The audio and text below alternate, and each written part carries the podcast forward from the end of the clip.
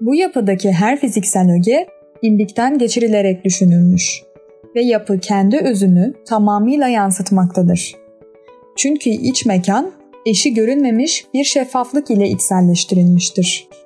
Ünlü tarihçi Merit Vandenberg'ün bahsini ettiği şaşılısı biçimde tümüyle cam olan yapı, Amerika'nın Plano kentinde Fox Nehri ile 10 dönümlük tenha bir ormanlık alanda doğaya nazikçe yerleştirilmiş bir cam köşk olan Farnsworth House.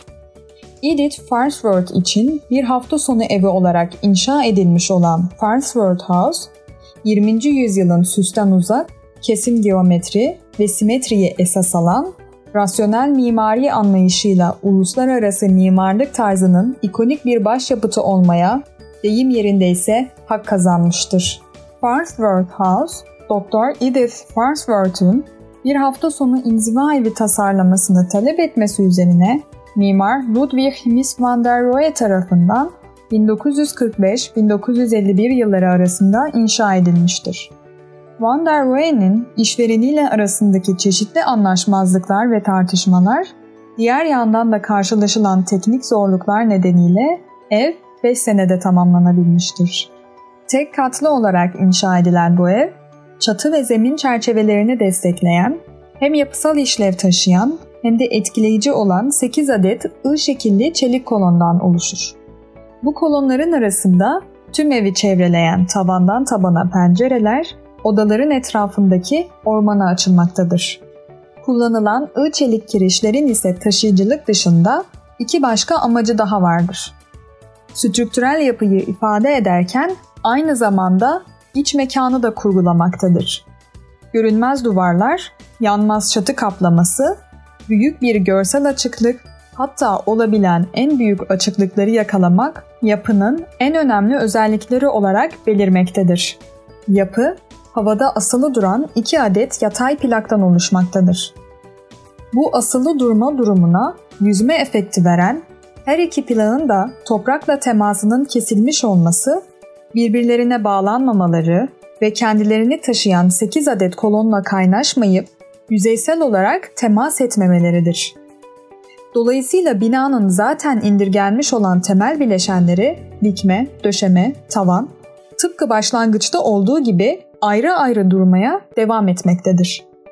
Geleneksel inşaat tekniğinde olduğu gibi bileşenler inşaat sürecinde birbirine kaynaşıp yekpare bir bütün haline gelmemiştir.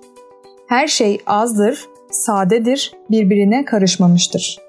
Bu apaçıklık binayı hafifletmiş, usulca yere kondurmuştur. Ya da adeta sessizce yerinden kaldırmış, buharlaşmanın eşiğine getirmiştir. Ev, geleneksel yapı dilinde yarattığı şeffaflık, askıda durma hali ve yalın yapı elemanları ilkeleriyle köklü değişikliğe yol açan bir dile sahiptir.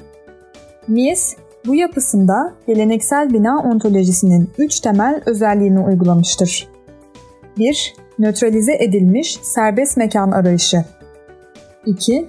Taşıyıcı iskeletin ve yatay düzlemlerin eklem ve ifade sorunları. 3. Demir konstrüksiyonun teknik çözümleri. O yıllarda düşey taşıyıcı elemanlarla yatay taşıyıcı elemanların birbirinin üstüne binerek kenetlenmesi dışında taşıyıcının kurgulanabileceği başka bir teknik bilinmemekteydi. Ancak bütün bu efektleri olanaklı kılan basit bir teknik gelişme olmuştur o yıllarda. Kaynak tekniği gelişmiş ve çeliğin alaşımındaki sülfür oranı azalmıştır. 1940'larda ise kaynak kullanımıyla tarihte ilk kez bu düşey ve yatay elemanlar yan yana bir birleşim detayı gösterebilecek bir hale gelmiştir.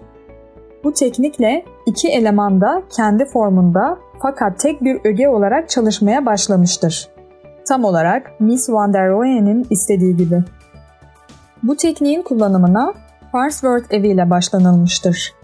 Önceki sistemle farkı Mies'in gözünde binayı algısal olarak birliğe itmesidir. Farnsworth evinde bu teknik konuda iki önemli algı yıkılmıştır. Algısal birlik ve yapının yere bağlılığı. Farnsworth evi platformlar üstüne oturtulmuştur. Amaç her iki plağın da toprakla temasını keserek yüzme efekti vermek. Platformlar üstünde yükseltmenin arkasında bir başka yaklaşımdan da bahsetmek mümkün. Mies, evin bulunduğu alanda olabildiğince aydınlık olmasını amaçlamış ve yapıyı yerden yaklaşık 150 santim kaldırmıştır. Yere kadar uzanan tek ögenin yalnızca çelik kolonların olması, alanın peyzajının da kesintiye uğramadan devam etmesini sağlamıştır. Yapının suya yönelen tarafında yapıya teğet ve biraz kaydırılmış, yerden 75 santim yükseltilmiş ikinci bir döşeme bulunmaktadır. Farnsworth evinin verandası olarak adlandırılan bu alan, bir taraftan kendi boyu kadar çelik dikmelere, bir taraftan ise evin dikmelerine bağlanmıştır. Bulunduğu alanda belirli aralıklarla gerçekleşen sele dayanıklı olması amacıyla da yükseltilen yapı, günümüze kadar birçok koruma sıkıntısıyla uğraşmıştır. Sel, iç mekanda zayıf havalandırma ve yüksek maliyet gerektiren ısıtma sorunlarıyla karşı karşıya bırakmıştır. 1954 yılında nehir 100 yıllık sınırın 6 fit üstünde yükselmiş ve evi sular altında bırakmıştır. Ancak Mies, Chicago bölgesindeki gelişmenin neden olduğu ve daha fazla sele yol açan su akışındaki artışı tahmin edememişti. Mevcut araştırmalar evin iç kısmının 1954'ten başlayarak 6 kez sel sularına maruz kaldığını ve 1996, 1997'de ve yakın zamanda 2008'de su basmasıyla daha sık hale geldiğini gösteriyor. Evin bulunduğu araziyi yılın belli dönemlerinde sel basmasından dolayı yapı zeminden 1,5 metre yukarı çekilmiştir. Ve 8,5 metre mesafeyle karşılıklı dizilmiş dörder çelik kolon, yapının ana taşıyıcı strüktürünü oluşturmaktadır. Farnsworth evi bunlara rağmen şüphesiz sadeliğin kusursuz bir formda işlendiği önemli bir 20. yüzyıl mimarisi örneğidir. Tasarımındaki mükemmellik, plan düzeninde kurgulanan açıklık ve minimalist yaklaşımıyla gelecek birçok esere ilham kaynağı olmuştur. Traverten kaplı döşemeleriyle sadeliğe vurgu yapılan evde profillerden başka düşey eleman kullanılmamıştır. Bunun sebebi total iç mekanı sağlayabilmektir. Evdeki tek duvar tuvaleti ayıran duvardır. Yegane duvarlar olan VC bölmeleri de mobilyaya dönüştürülerek gizlenmiştir. Düşey olmamaları için merdiven basamakları da birbirlerinden koparılıp yatay plaklara dönüştürülmüştür. Düşey ile yatay özenle ayrıştırılmıştır ki birbirlerine bağlanarak masif bir etki yaratmasınlar.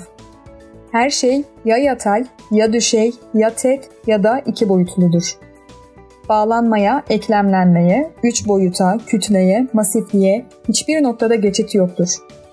Amaç taşıyıcılar tarafından bölünen iç mekandan tamamen kurtulmak, özgür bir iç mekan yaratmaktır.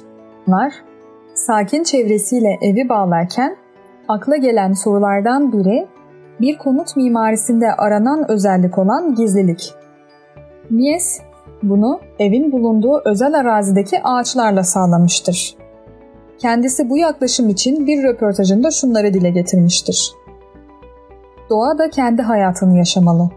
Onu evlerimizin renkleri ve içerideki mekanizmalarla bozmamalıyız. Üstelik doğayı, evleri ve insanları büyük bir birlik yaratacak şekilde bir araya getirmeye çalışmalıyız. Farnsworth House, Mies'in ev ve doğa arasındaki güçlü bir ilişki konseptine ulaşarak doğal çevresiyle ilişki kurma avantajından tam olarak yararlanmaktadır. Mimarinin ötesinde insan, sanat ve doğa arasındaki kırılgan birlikteliğin bir metaforu olarak durmakta, fiziksel, entelektüel ve estetik arasındaki denge sanat ve tasarım dünyalarını etkilemeye devam etmektedir. İnsan eliyle yaratılmış kusursuz geometri ve tasarımına arka plan olan düşüncelerle Mies de kendinden sonraki 30 yıla yön veren mimari düşüncelerini aktarmıştır bu başarısıyla. Mimarın Mutfağında 10 dakikada yapılar serisinde bu hafta Farnsworth House'u konuk ettik. Bir başka mimarın mutfağında görüşmek üzere. Hoşçakalın.